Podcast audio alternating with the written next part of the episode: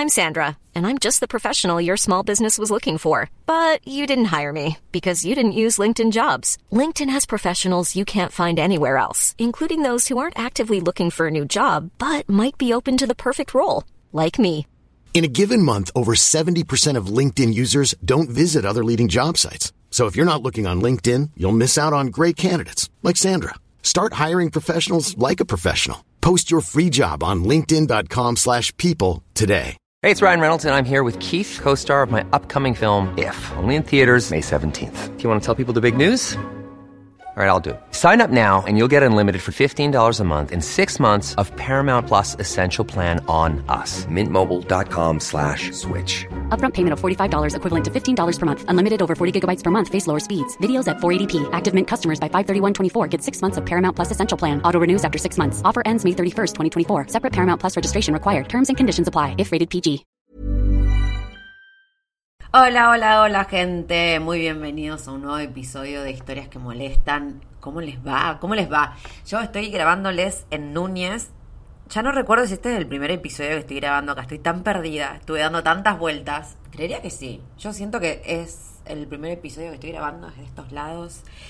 Eh, hoy les tengo un Episodio muy bueno, sobre todo porque fue recontra archimega, súper inesperado. De hecho, todo surgió porque mm, el otro día en las historias de Instagram de las madres em, empezaron ustedes a contarme historias de, de, cosas que no le han costado a sus madres solamente para no infartarlas.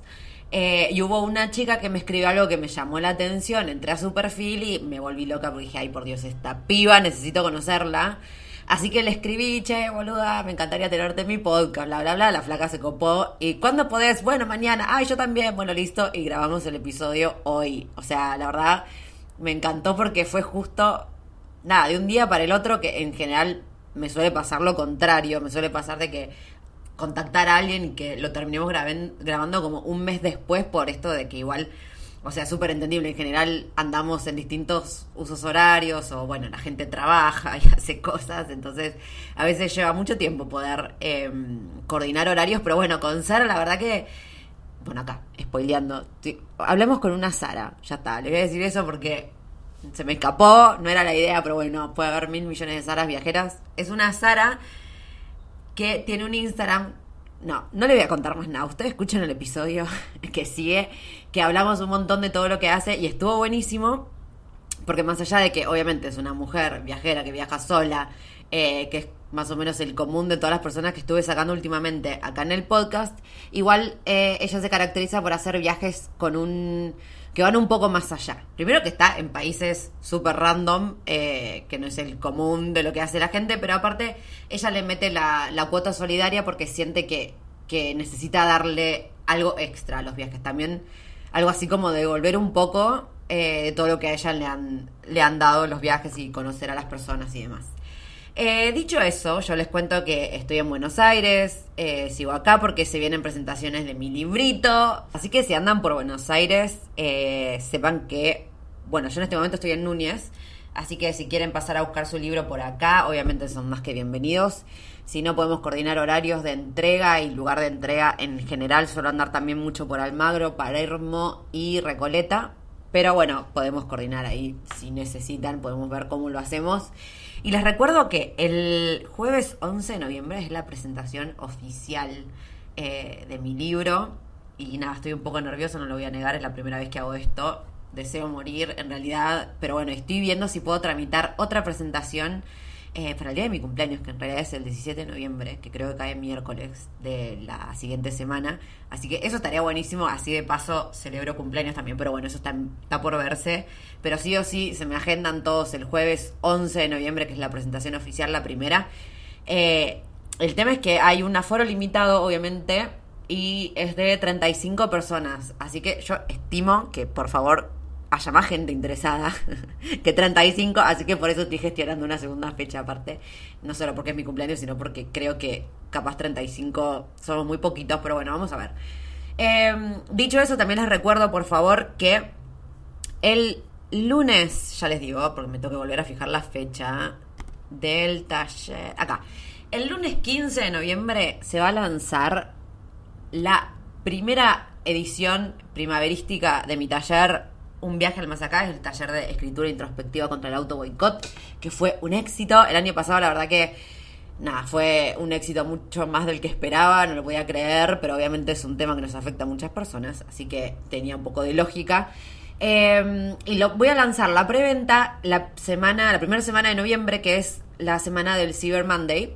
Eh, así que probablemente lunes, martes, miércoles haya un súper descuento para el taller.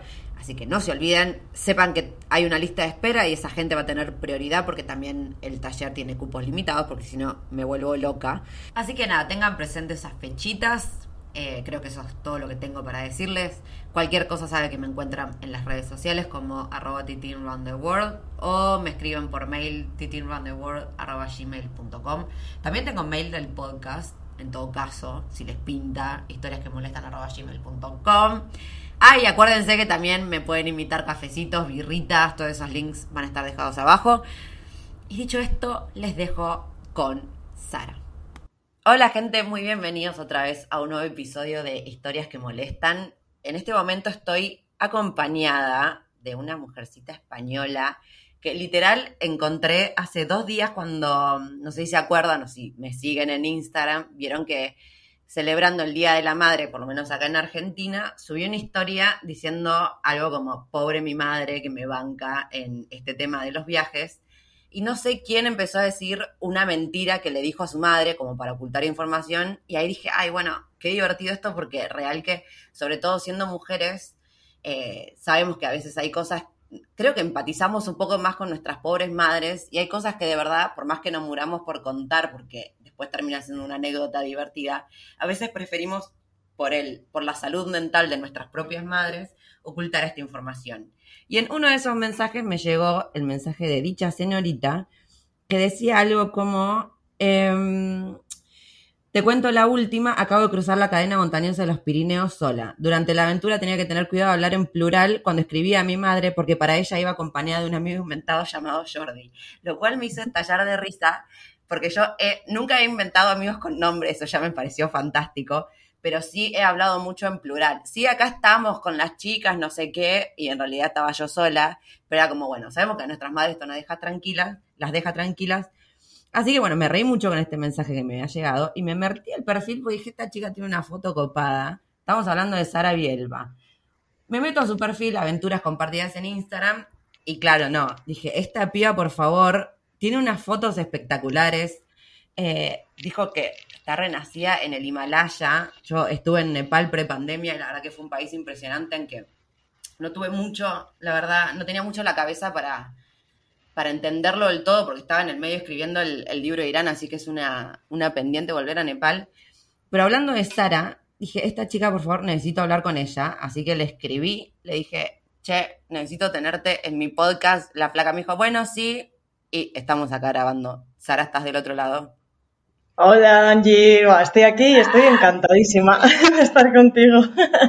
Me estaba riendo un montón de lo de, otra vez, recordando lo de, lo de contar esas mentirijillas piadosas ¿no? a las madres.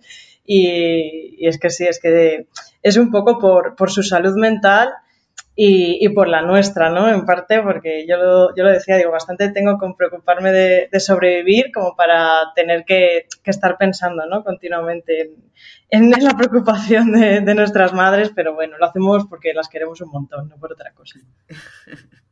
Pero me encanta que llegaste al nivel de hasta ponerle nombre a tu amigo. No, no, es que es que mi madre es muy lista y me empezó a hacer preguntas, me tuve que, o sea, tenía que tener interiorizado hasta qué se dedicaba. Me dice, pero ¿cómo puede ser? Pero Jordi, ¿de qué trabaja para que te pueda acompañar durante un mes y medio tal? Y yo, mamá, pues es marinero, los marineros trabajan medio año y tienen medio año libre. O sea, me monté toda la historia. para poder creerme la yo también. otro viajero. Pues igual sí, pero yo qué sé, ¿sabes? como, como se suponía que ya era un amigo mío de antes y yo ya había estado trabajando también en un barco y tal, dije, mira, le, le conocí ahí en el barco y, ya está, ¿sabes? Porque si no, si no me, me, pilla muy fácilmente y al final me pilló, pero porque me entrevistaron de la radio de mi pueblo y lo escuchó por ahí, ¿eh? Si no, no me habría pillado. Claro. Jordi el marinero, me muero, me muero. bueno, por el momento la mantuvo otra. Yo voy a implementarlo. En algún momento viajaré con Jordi el marinero también. Bueno, Sara, contame, yo la verdad no sé nada de tu vida más que lo que te pude eh, chusmear ahí en Instagram, así que yo quiero que me cuentes absolutamente todo. ¿Quién sos? ¿De dónde saliste? ¿A dónde estás en este momento? ¿A dónde vas? Bueno, pues yo, bueno, como has dicho, me llamo Sara, Sara Bielba, y eh, en realidad yo soy veterinaria, ¿vale? Eh, bueno, esto os, hablo, os hablo desde, desde España, desde que empezó la pandemia no, no he salido de, de aquí.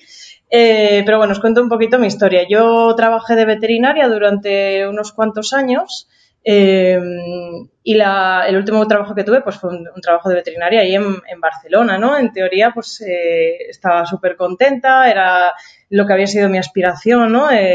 casi toda la vida pero llegó un momento en el que me di cuenta de que, de que eso no me hacía feliz, ¿no? Los sueños cambian, eso es una realidad y, no hay por qué frustrarse, ¿no? No hay por qué frustrarse con eso, de decir, jope, yo he querido esto toda mi vida y ahora ¿por qué quiero otra cosa? Pues es que es normal, evolucionamos como personas y ya está.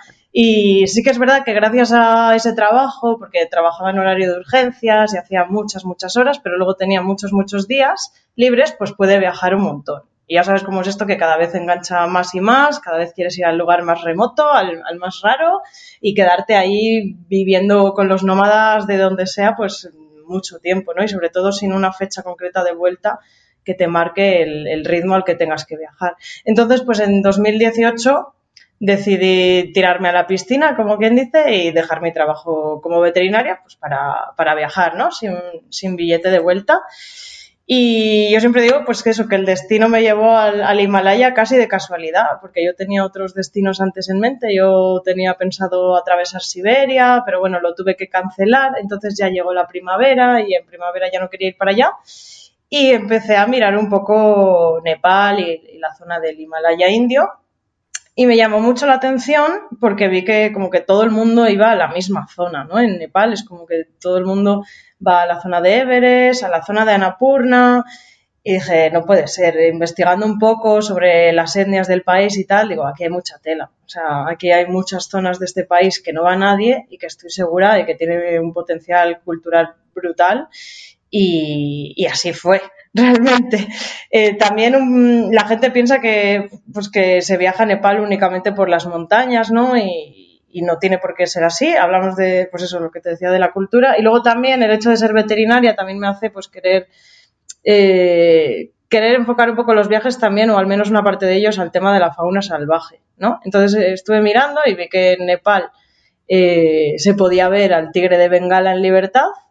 Y entonces fue un poco pues lo que, lo que yo iba buscando, ¿no? Yo no había hecho montaña en mi vida antes de ir al Himalaya y eso que soy de una y eso que soy de una zona de, montaña aquí en España, pero nunca había hecho montaña, o sea que no iba por ese motivo. Que luego sí que es verdad que una vez allí, una vez estás en el, en el Himalaya, pues te enamoras de las montañas y la verdad que, ahora es que no, no, puedo vivir sin ellas. Pero un poco el motivo que me llevó allí, pues fue eso, buscar al tigre de Bengala y también sabía que por la zona estaba el leopardo de las nieves y demás, y fui, pues a ver. Y. Al tigre de Bengala sí, lo he visto dos veces. Lo he visto dos veces y es de las experiencias más increíbles de mi vida. O sea, de verdad que, no hay palabras, no hay palabras para describirlo. Es que ver fauna salvaje en libertad es increíble. Sí, sí, estuve en la parte de selva de Nepal, eh, pero no en la zona, no en el parque este que suele ir la gente, que está cerca de Kathmandu, que es Chitwan. Yo me fui a la zona del suroeste, que es una zona bastante alejada, está como a un día en autobús de Kathmandú o de Pokhara. Y lo que dice allí fue un workaway, que supongo que la gente más o menos lo conoce, que es lo de intercambiar eh, alojamiento y comida a cambio de trabajo. Y estuve allí unas cuantas semanas y viví como si viviera en el cuento del libro de la selva, tal cual, o sea, literal. Ay, qué Entonces, sí, sí, precioso, precioso, en un pueblecito que se llama Takudara.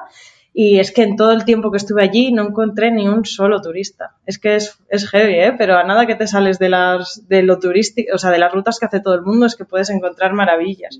Y estuve, y estuve allí encantada. De hecho, es que son como, son como mi familia también, la gente de allí, del pueblo. He vuelto otras veces y cuando me ven a aparecer es como, ¿pero qué haces aquí? ¿Pero qué alegría?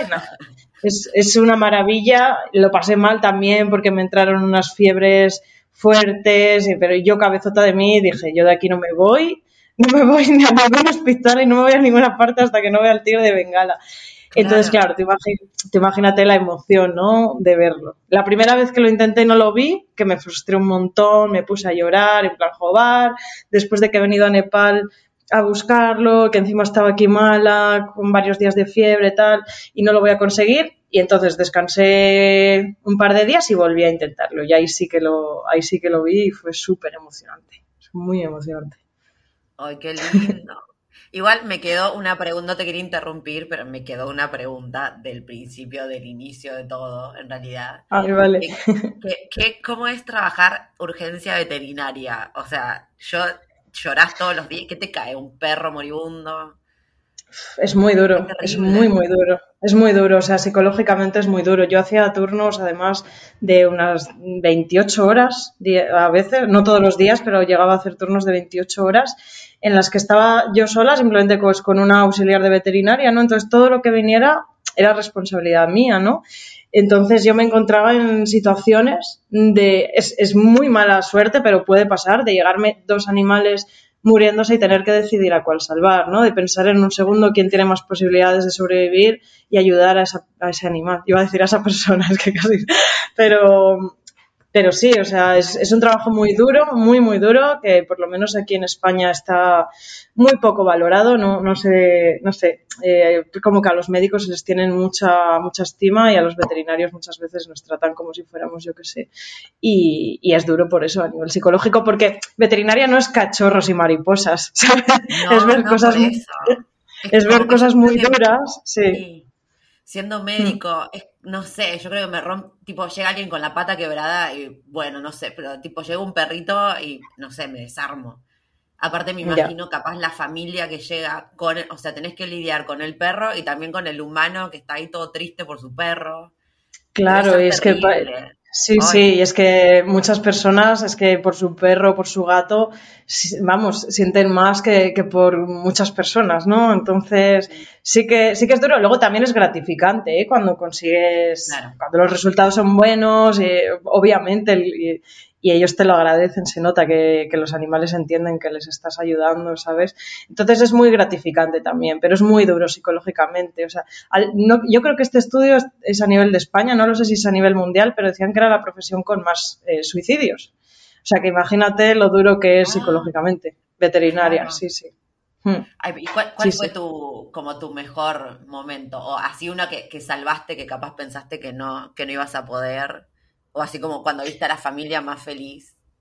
Bueno, es que los animales son increíbles, ¿eh? Y, por eso nunca hay que tirar la toalla con ellos, porque son más fuertes que nosotros. Yo he visto animales eh, llegar atropellados y al día siguiente estar, estar tan a gusto, ¿no? Y poder marcharse a su casa.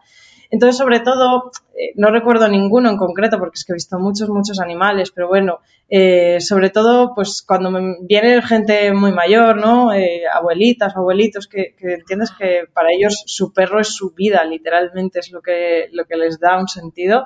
Cuando ves que que consigues que salgan adelante, ¿no? eso yo creo que es lo, es lo más bonito, porque esas personas de verdad que, que son uno con, esos animales y solo por esos momentos ya te digo que merecía, merecía la pena todo el esfuerzo y todos los lloros y todo. sí. Ay, me imagino, sí, todos los días llorando. Dios no, sí, sí, al final, al final te haces, al final te haces, te haces dura en ese sentido, aprendes a relativizar, ¿no? Porque si no es que te, sí que te come psicológicamente. Pero, pero bueno, te vas acostumbrando, tanto a lo bueno como a lo malo. Sí, sí. Sí. perdón. este, se suponía que teníamos que hablar de viaje, pero la verdad que me, cuando no tenía ni idea que eras veterinaria, yo soy re chumba, o sea, a mí me encanta saber todo, absolutamente todo. Eh, así que bueno, me quería sacar esa duda, pero bueno, nada, te admiro, la verdad que, que ni, ni imagino lo fuerte que debe ser eso, o sea, yo literal veo un perro rengueando y ya me pongo mal y que te caiga ahí, tenga que ponerte mental a decir tengo que, tengo que hacer algo para salvarlo de ser impresionante, así que te admiro un montón. Eh, pero bueno, volvamos al tema viaje porque ya llorando en el ya ya me estoy maquillando toda la situación y ya me pongo mal. Em, volvamos al tema viaje, para repuntar esto. Eh, ¿Cómo fue igual que, que, tuviste esta sensación de decir, bueno, renuncio y me voy a viajar? Porque uno puede, o sea, hay un montón de gente, ¿no? Que, que busca capaz un trabajo que aunque sea, no sé, le dé dos meses de vacaciones y ya con esos dos meses es suficiente. Pero vos me dijiste que saliste con tu, sin el billete de vuelta. Así que, ¿cómo fue esa decisión o por qué? Bueno, yo creo que el viaje que más me hizo clic en la cabeza fue, que fue en 2018 también, fue cuando viajé a Kirguistán, que estuve nada, simplemente durante las vacaciones, unas dos semanas, y fue un país que me marcó porque no es un país en el que no vas a visitar nada en concreto, ¿no? Simplemente vas a vivir el país, a, ser uno más. Estuve pues, cabalgando por las estepas con los nómadas y ahí fue cuando dije, es que no quiero irme mañana. Ay, Sara, te amo, porque es como, siempre me tiras una que es, ¿de dónde sale? ¿Por qué fuiste a Kirguistán? Tenía vacaciones pues mira, Kirguistán. ¿Por qué? Pues mira, a Kirguistán fui con unos amigos, ahí no fui sola, eh, y fuimos coincidiendo con los Juegos Mundiales de los Nómadas. Que, que, es una pasada, la verdad. Sí, sí, sí, sí, fue una experiencia increíble. Entonces aprovechamos que estaba, que es, es un festival que es, se da cada dos años y era, siempre se había hecho en Kirguistán, lo que pasa que después como se iba a ir rotando por distintos países, creo que el próximo era Turquía y demás. Entonces, como era la última vez que en principio se iba a hacer en Kirguistán en mucho tiempo, dijimos, va, tenemos que ir, tenemos que ir a ver esto. Y fue increíble, hacían eh, caza con águilas, eh, luchas a caballo, eh, tiro con arco, ¿no? O sea, muy, muy medieval. Y fue como viajar en el tiempo. Es que ese viaje me, me explotó la cabeza, sobre todo porque eh, bueno, a mí cada vez me, atraían más los, ya no solo los países, porque es que ya no, me gusta hablar solo de países, sino los destinos de los que menos idea tenemos, ¿no? Esos que te hacen plantearte todo y que, suponen un, choque muy, muy bestia, ¿no? Y Kirguistán era uno de ellos. Y decía, es que no sé, ahora porque, porque a la hora de, ir para allá, pues me puse a investigar un poco, pero antes yo no sabía ni dónde estaba en el mapa, ni, ni nada de la cultura de allí. Entonces, pues Mm, ya desde hace tiempo es como que me interesan mucho ese tipo de destinos, ¿no? También estuve ese año en Palestina, un poquito saliéndome de, lo habitual, vamos, un poco a, tu modo también, que sé que te gustan mucho claro. ese, tipo de destinos. Por favor, deja de tirarme, deja de tirarme punta que no sé para dónde, dónde salir preguntándote cosas. Pará, quedémonos en Kirguistán, ¿no? Yo ahora tengo Palestina en la cabeza, pero pará, pará. Vale. Porque ya no puedo contar la información, por favor. Eh, entonces vas a Kirguistán con tus amigos al Mundial de los Nómades. O sea, a los Juegos Olímpicos, básicamente, de los nómades. Pinto. Y ahí ese viaje te marcó. Sí, ahí me di cuenta de que, de que yo no necesitaba viajar a un ritmo mucho más lento, porque para embeberte de esas culturas necesitas pasar mucho tiempo. Ahí eh, turísticamente está cero, cero avanzado, quiero decir, logísticamente es muy difícil viajar por estos países, entonces necesitas mucho tiempo para, para descubrir estos destinos. Y dije, y yo me tengo que volver ahora a mi casa, a Barcelona, eh, con todo el caos de la ciudad, después de estar aquí salvajemente, que al final es como volver a la esencia del ser humano, ¿no? Eh, estar en estos países, digo, es que yo me pasaría el día aquí con los nómadas haciendo queso y cabalgando de arriba para abajo y ya está, o sea, viviendo con lo básico y lo simple. Y entonces ahí dije, es que a mí esto es lo que me hace feliz y, la vida, de verdad que, parece que lo sabemos, pero mucha gente no lo interioriza. Es que la vida son dos días literal. Y dije, yo no voy a, no voy a quedarme con espinitas. Eh, sí que es verdad que yo ya dejé el trabajo un poco con la idea de la posibilidad de montar, o sea, de hacer de los viajes mi, mi, propio proyecto de vida también, ¿no? De conseguir ganarme la vida a través de los viajes. No simplemente lo tenía en mente como, ala, lo dejo y año sabático y ya volveré a trabajar de otra cosa, sino ya tenía yo un poco en mente pues el, el organizar viajes de aventura, ¿no? Y, y, poder llevar a la gente conmigo a este tipo de destinos que ya te digo que como son un poco complicados, pues yo entiendo que, no todo el mundo es capaz de, viajar por libre, ¿no? Por estos sitios. Entonces, por eso yo creo que ese viaje fue el que más me hizo clic en ese sentido y, cuando dejé el trabajo la verdad que lo tenía, lo tenía clarísimo, o sea, confiaba plenamente en que todo iba a ir bien y así fue. Y así fue, sí, sí, sí. Bueno, para, entonces ahora contame de Palestina. O, qué, no, para, ¿qué hiciste en el medio? Porque seguro hay otra cosa ahí medio rara en el medio. no, justo, justo entre Kirguistán. De... Entre... Ah, sí, sí, decime. Ay, no, no, te he escuchado lo que me has dicho ahora, se ha entrecortado. Em, entre Kirguistán y Palestina, ¿qué pasó? Eh, nada, justo coincidieron que fueron los dos viajes seguidos que hice. Entre medias que pasó, pues nada, volví a, volví a mi trabajo, eh, ya un poco con esta idea en la cabeza, y dije, bueno, antes, antes de dejarlo definitivamente, voy a aprovechar las últimas vacaciones que me quedan, pues para, para ir a otro, a otro destino, para despejar un poco la mente, ¿no? Y asegurarme 100% de que, de que esto es lo que quiero. Y elegí, bueno, elegí Israel y Palestina por la época del año que era, que era noviembre, y, y no sé, siempre es un destino que me, que me atrajo muchísimo. Yo tenía claro que no quería ir solo a la parte de Israel, que yo quería ver toda la zona, ¿no? Quería entrar también en, en, Palestina y fue un acierto total. O sea, es un, es un viaje que todo el mundo debería de hacer alguna vez en la vida, ¿no? Porque históricamente es brutal, pero sobre todo para entender realmente lo que está pasando allí, que es de las cosas más bizarras, por no decir la más bizarra que he visto en toda mi vida, ¿no? O sea, cómo puede estar pasando eso allí me, pareció, terrible. Yo estuve además eh, conviviendo ¿no? con unos palestinos, me quedé a dormir con ellos en la tienda de campaña, veías que era gente súper culta, había un chaval que, había estudiado historia de la filología inglesa, que te hablaba de Shakespeare, de lo mucho que le apasionaba. Y, ver que no podía ir más allá de, un puñetero muro, ¿no? Y a mí se me rompía el corazón, la verdad. Y cada vez, pues, también me di cuenta de que los viajes quería también enfocarlos o, al menos que incluyeran una parte solidaria, ¿no? De compromiso social, porque al final se nos llena la boca muchas veces con que somos ciudadanos del mundo, pero creo que, que le debemos al mundo también, ¿no? Intentar impartir un poquito de, justicia y también ese viaje me marcó en ese sentido. Es decir, yo, el hecho de viajar también tiene que servir para que seamos la voz de todos aquellos ¿no? que, que, por desgracia no tienen voz más allá de más allá de, de las fronteras, ¿no? Y, y, sí, la verdad que es un, un, viaje también que me marcó muchísimo. Impresionante. ¿Te fue fácil entrar como turista? Sí, la verdad que lo que hice fue alquilar un coche eh, normalmente te recomiendan que no entres con el coche a, la zona de Palestina porque el seguro no te cubre si te pasa algo allí, pero yo pensé, malo será que me pase algo. Como siempre hay un, un mínimo riesgo que hay que, que hay que, asumir, ¿no? Pero no, no hay ningún problema, Palestina es súper segura, súper, súper segura, no tuve ningún problema. Es que además no te das cuenta de cuando estás en un sitio o en otro.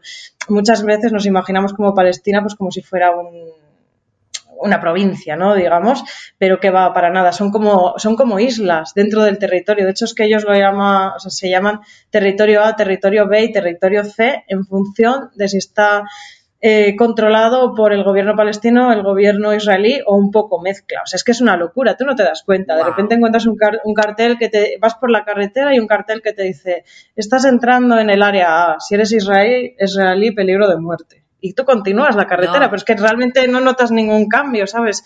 Ningún, o sea, es que es ridículo. es, es, es, eh, es, una distopía. O sea, la palabra es distopía, total. ¿Y qué, qué, opina la gente con la que estuviste hablando? O sea, las opiniones en general, eh, más o menos opinan todo lo mismo. ¿O te has encontrado sí. con, con, gente que está a favor, que gente en contra? Bueno, sí que he conocido, o sea, el pensamiento general eh, sobre todo de los palestinos, eh, es de que, que, al final el problema está en los de arriba, ¿no? que no llegan a un acuerdo y es la gente de a pie la que paga por todo esto. Yo he visto o sea, yo he conocido israelíes que tenían amigos palestinos y estuvimos ahí todos juntos, eh, tranquilamente, conviviendo, cenando y, y, ellos lo decían, ¿no? Y, y, de hecho, pues eso, tuve la oportunidad de conocer a unos cuantos israelíes, porque ellos cuando cumplen, creo que es cuando cumplen la mayoría de edad, pues tienen que entrar en el ejército y sí que es verdad que ahí te hacen un poco, no quiero decir lavado de cerebro, pero como que te lo meten muy mucho, ¿no? El tema de, de tu país y demás, de protegerlo. Y yo sí que conocí a alguno que pues que reconoce que hizo barbaridades y que cuando se dio cuenta de lo que estaba pasando, eh, pues tienen hasta un poco de trauma de decir, Dios mío, ¿qué estamos haciendo? Y que ahora están totalmente en la posición contraria, ¿no? Y que están luchando por, por conseguir la paz y, y, eso es un poco esperanzador. Es duro porque es un, es un conflicto que lleva mucho tiempo eh, ya, ¿no? Que, que, que, empezó hace mucho tiempo y es complicado que termine. Pero, pero bueno, yo sí que veo un poco de luz por eso, porque al final sí que hay gente que cree en, la paz, ¿no? Y que entiende que son todos amigos y que, y que son iguales, o sea que no, no, no hay una razón de peso para, para tener esta confrontación. Pero sí es, es complicado. Hoy me imagino, sí, que te debe haber súper marcado. Y bueno, ¿y cómo fue entonces que, que, que, te empezaste a organizar para hacer viajes solidarios? Que, que fue, lo, de hecho, lo que estabas haciendo en los Pirineos, ¿no? Algo así me dijiste.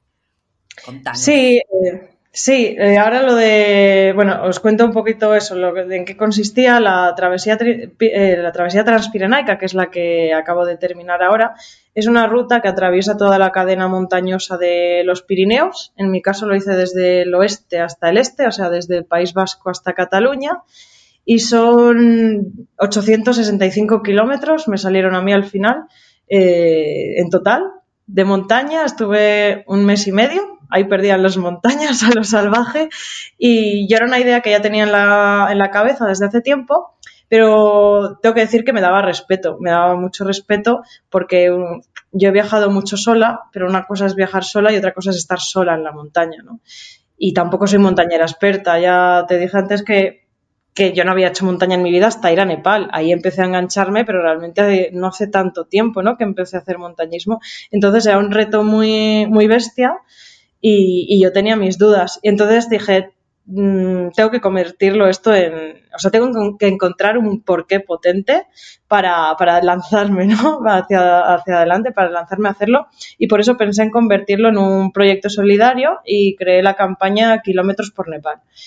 Un poco a modo simbólico, lo hice pues eh, para animar a la gente y, lo hacía a modo de que el objetivo mínimo tenía que ser por cada kilómetro que yo caminara conseguir un, euro, ¿no? Para ayudar a una ONG local de allí de Nepal, que yo conozco, que se encargaba sobre todo, tienen distintos proyectos, pero bueno, uno de ellos era el ayudar a las zonas rurales de Nepal para hacer frente a, la pandemia, tanto en reparto de material sanitario básico de los hospitales de estas zonas y también reparto de alimentos pues a todas las familias que se han visto muy afectadas porque, porque allí lo están pasando realmente mal. La verdad, sobre todo desde que empezó la cepa de India, eh, la gente, pues es que ya no solo de COVID, pero es que se mueren de hambre porque no pueden trabajar. Entonces eso fue mi, mi motivación, ¿no? Para, para lanzarme a ello y, y decir, pues si en algún momento las estoy pasando canutas en la montaña, ser consciente de que lo estoy haciendo por una buena causa, ¿no? Y, y tener un motivo potente para no rendirme. Y así lo Claro. ¿Cómo, ¿Cómo, te preparaste igual para hacer 800 kilómetros? Dios mío, ay, Sara, estás re loca, te amo. Quiero que lo sepas.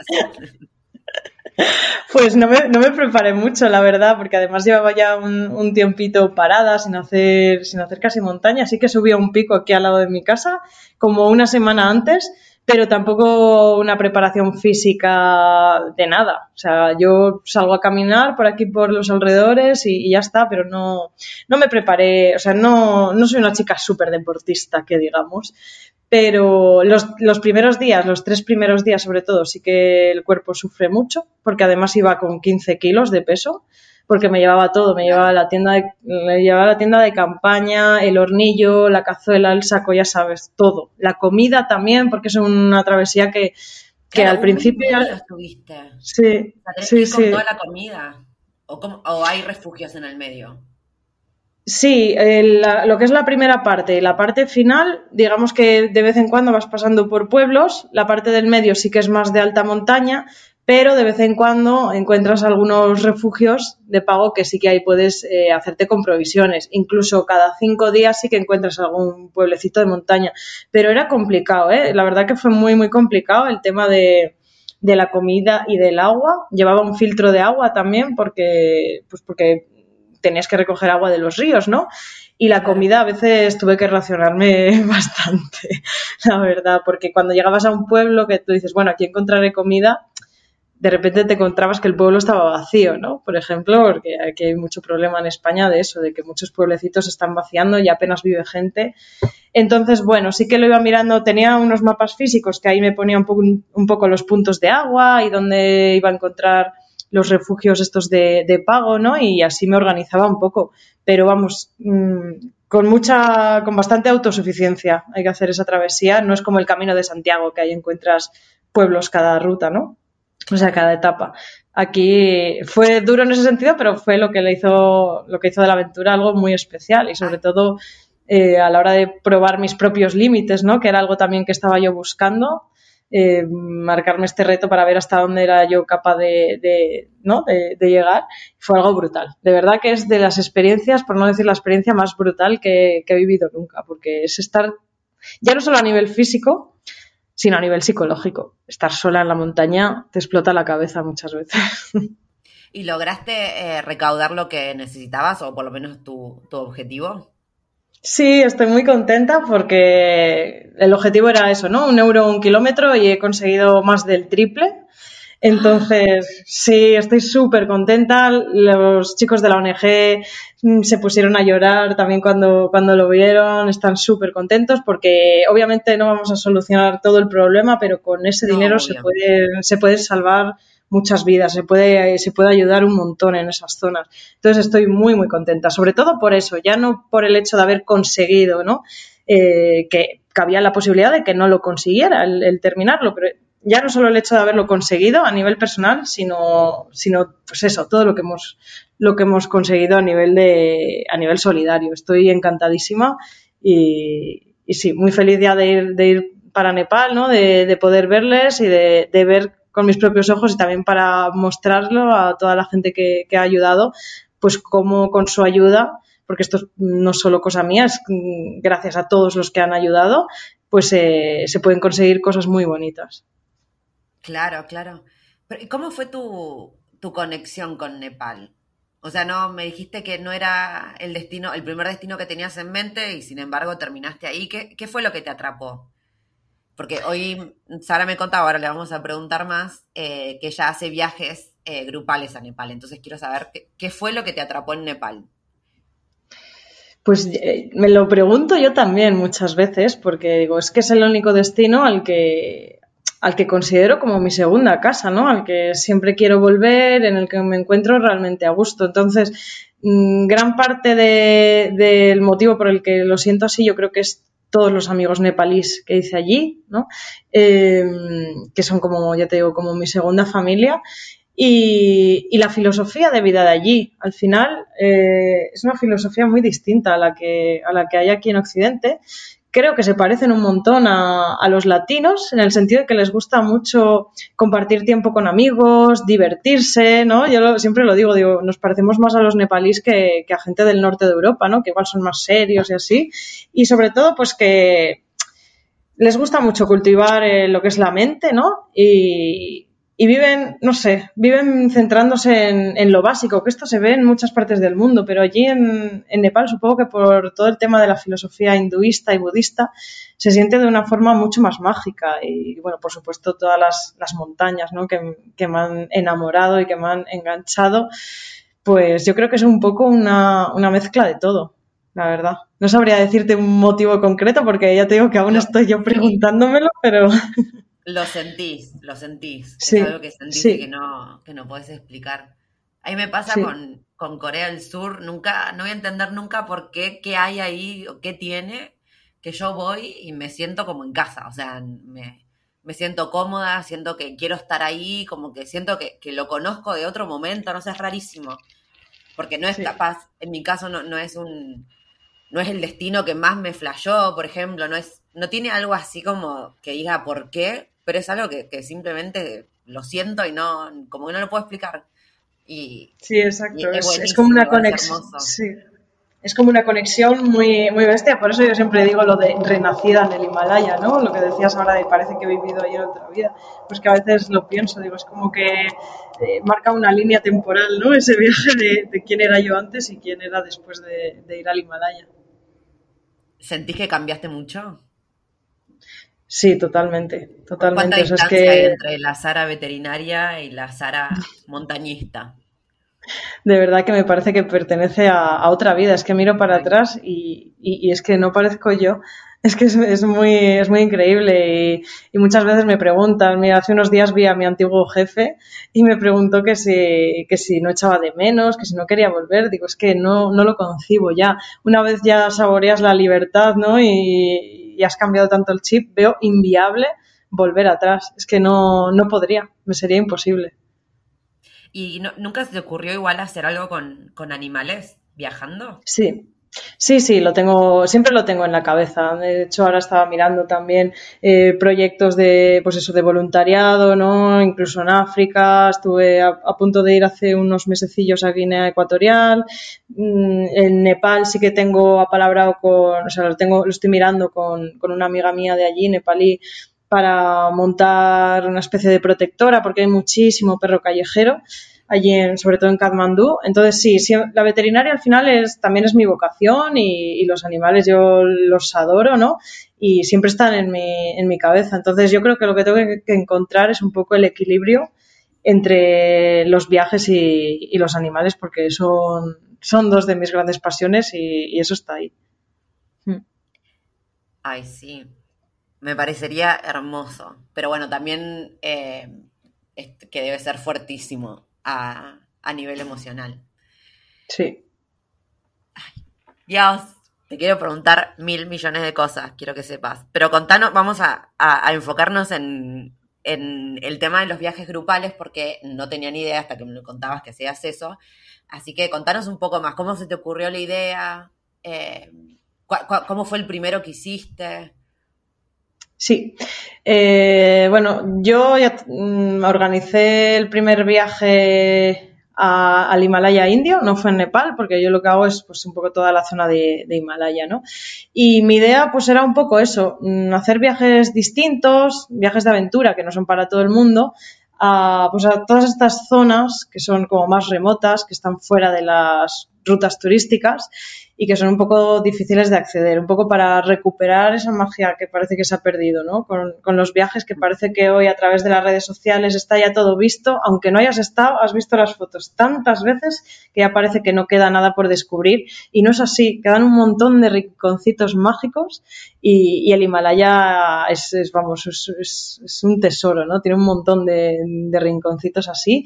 El primer viaje se lo organicé en Ladakh, que es la parte del Himalaya de India, y llevé a la gente pues a convivir unos días, bueno, a hacer una travesía de, una semana más o menos eh, por las montañas hasta encontrar a los nómadas, los nómadas Karnak que viven en, esa zona y luego estuvimos unos días conviviendo con ellos y bueno, un poco la filosofía de estos viajes es eso, ¿no? Sobre todo eh, potenciar un tipo de turismo responsable eh, y sostenible y que busca un contacto con, pues, con la gente local, porque al final es la manera que de... y de conocer una cultura. Sí, la mejor manera de conocer un país. Ellos como, o sea, vos hablaste, ¿no? Con los nómades, eh, digamos, ¿les propusiste esto? ¿O cómo sí, claro. Sí, yo, bueno, yo ya había estado sola por esa zona, entonces allí conocí a, un chico ladaki, un chico de Ladakh, que pues organizaba, era como un guía local, ¿no? Yo siempre trabajo con, guías locales, no lo hago solo por mi cuenta porque es muy importante. Por mucho que yo conozca de la zona, la experiencia nunca va a ser la misma que, yendo con gente de allí. Entonces hablé con él y, con él pues lo monté ahí en Ladakh y luego con mis amigos nepalíes pues lo pues organicé otras rutas por allí, por Nepal, un poco con la misma filosofía, ¿no? Eh, llevé a la gente a ver al tigre de Bengala y en Nepal, también fuimos a pueblecito de la familia de mis amigos para estar allí con ellos. El último grupo grupo fue en las Navidades de 2019 y tú fíjate, pasamos allí las Navidades junto al fuego, en, casa de ellos, fuimos a pescar, o sea, son viajes, ya te digo, un poco distintos, pero es para la gente que, quiere salirse un poco de las, de las rutas turísticas, que al final suelen estar un poco corrompidas o, o con adornos que, pues, que no te muestran la realidad del país. Sí. Y eso es un poco pues lo que es un poco lo que hago. He empezado por el Himalaya porque es la zona que mejor conozco ahora, pero bueno, poquito a poquito pues mi idea es ir ampliando, ir explorando nuevos destinos pues para eso, para la gente que no disponga de tiempo ilimitado para poder estar allí, ¿no? Y poder explorar otras zonas que, que son menos conocidas, pues poder, poder mostrar esta, esta realidad a otras personas. Y estoy muy contenta, la verdad, porque la gente sale de los viajes encantada. Al final es una experiencia de vida muy bonita. Claro. ¿Hay que ser montañista experto o puede ir cualquiera? No, no, no, para nada. Yo sí que meto algo de montaña, porque al final estar en el Himalaya y no hacer montaña, pues sería un poco un, pecado, ¿no? Un pecado, Pero no, son, son rutas sencillitas. Lo hice precisamente por eso, ¿no? Tampoco son viajes centrados únicamente en, trekking, ni mucho menos. Y es un poco adaptado a todos los públicos. Obviamente hay que tener un mínimo de condición física en el sentido de que no tienes que tener ninguna enfermedad grave, ¿no? Eh, y demás, pero por lo general es algo que, que puede hacer prácticamente todo el mundo. Eh, todo el mundo que esté dispuesto, ¿no? Que sepa un poco a lo que va, que son rutas que no, que no tienen comodidades, ¿no? Que son viajes de aventura. sí, sí, sí. Claro, sí, sí. O sea, pero si estás dispuesto a, abrir la mente y, y, que realmente quieres conocer, quieres conocer el mundo, ¿no? Tal y como es, pues no, no hay ningún problema, no hay por qué ser montañero, ni mucho menos. ¿Y cuál es el próximo destino? ¿Qué es, ¿Cuál es tu próximo viaje? Pues en principio, eh, ahora en, nada, en unas pocas semanas me volveré a Nepal, un poco para lo que comentaba antes, ¿no? De, pues, em, colaborar con la ONG para repartir todo el material, todos los alimentos y demás, y por ver si, por ver cómo están allí y por ver si es viable volver, volver a reactivar lo de los viajes, porque desde que empezó, desde que empezó la pandemia no he podido hacer ninguno, pero bueno, yo tengo esperanza de que prontito, prontito ya, yo creo que ya podré volver a organizarlos. Si no para finales de este año, para, para principios del que viene ya, ya estará solucionado. Y luego, pues de, allí saltaré a otro país. Tengo millones de ideas en la cabeza. Tengo muchas, muchas ganas de ir a Pakistán, muchísimas. Eh, Irán también me llama mucho, que todavía no he ido. También tengo en mente países de África como Uganda o lo que hablaba antes de Guinea Ecuatorial. Entonces, pues me dejaré llevar, porque ya, ya te dije antes, también mi idea primera era ir a Siberia y luego acabé en Nepal. Entonces, dejo un poco que fluya todo sobre la marcha y ya iré decidiendo. O sea, todavía no fuiste a Siberia, igual. No he ido a Siberia, no he ido a Siberia, todavía tengo, tengo ahí esa espinita clavada y, también es un destino que, que, tengo muchísimas ganas. Claro, hay que, hay que planearlo bien por tema de clima, esa zona, porque es como que no te agarre sí, claro. por favor. Claro, no, pero yo quiero que me agarre el invierno. Quiero que me agarre. Pero aquí menos 50 grados, ¿crees que te agarre? Sí, sí, yo quiero ir en febrero. A, Siberia hay que ir con todas, claro. Porque me encantaría poder ver el, el lago Baikal eh, congelado, ¿no? Y eso claro. Mm, eh, para, para, poder verlo congelado tienes que pasar frío, eso es así, pero bueno, sí que hay que prepararse mucho pues a nivel de, material y demás. Claro, claro, sí, es un viaje que hay que, que hay que preparárselo un poquito más porque son palabras mayores, pero sí que me gustaría, sí, sí. Ah, sí, sí, a la aventura extrema, me encanta, me encanta. Bueno, Sara, te agradezco muchísimo que te hayas copado y aparte tan rápido, lo vuelvo a decir, o sea, creo que le dije a Sara ayer o antes de ayer, ay, tendrías que estar en mi podcast. Bueno, ¿cuándo? Bueno, ya, mañana. Así que organizamos todo en un segundo. Te recontra archimega, agradezco. Eh, la verdad que, nada, es fascinante todo lo que hiciste. Siento que, que podría estar acá hablando 1.300 millones de horas. Pero te voy a confesar que estoy escuchando ruidos arriba y tengo miedo que empiecen a martillar y no quiero quedarme con el podcast por la mitad. Así que probablemente hagamos un segundo episodio porque yo todavía quiero preguntarte un millón de cosas más, pero de todas formas te mil, mil agradezco que, que te hayas hecho este tiempito para contarnos un poco lo que haces. Muchísimas gracias, de verdad. Yo encantada. Cuando quieras que volvamos a hablar, pues vamos, ya sabes que, que, en el mismo momento, si hace falta, nos llamamos y hablamos de todo lo que quieras. Yo encantada.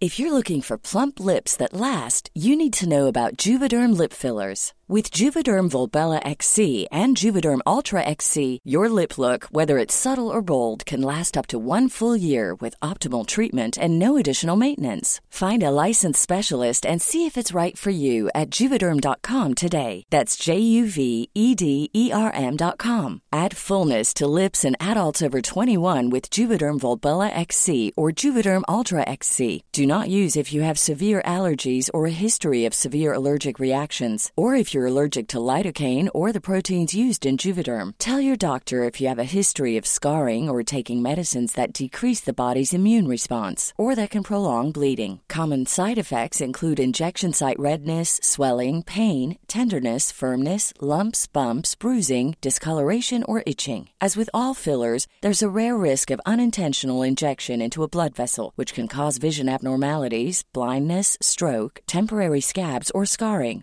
For full important safety information, visit juvederm.com.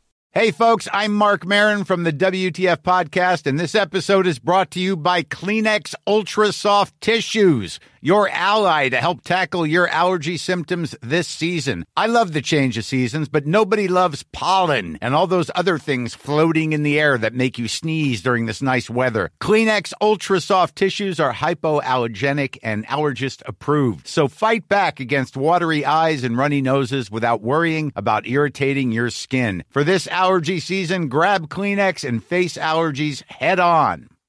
When you make decisions for your company, you look for the no brainers. And if you have a lot of mailing to do, stamps.com is the ultimate no brainer. It streamlines your processes to make your business more efficient, which makes you less busy. Mail checks, invoices, legal documents, and everything you need to keep your business running with stamps.com. Seamlessly connect with every major marketplace and shopping cart. Schedule package pickups and see your cheapest and fastest shipping options from different carriers. With rates up to 89% off USPS and UPS rates. And with the Stamps.com mobile app, you can take care of mailing and shipping wherever you are. Make the same no-brainer decision as over 1 million other businesses with Stamps.com. Sign up with Code PROGRAM for a four-week trial, plus free postage and a free digital scale. No long-term commitments or contracts. That's stamps.com. Code program.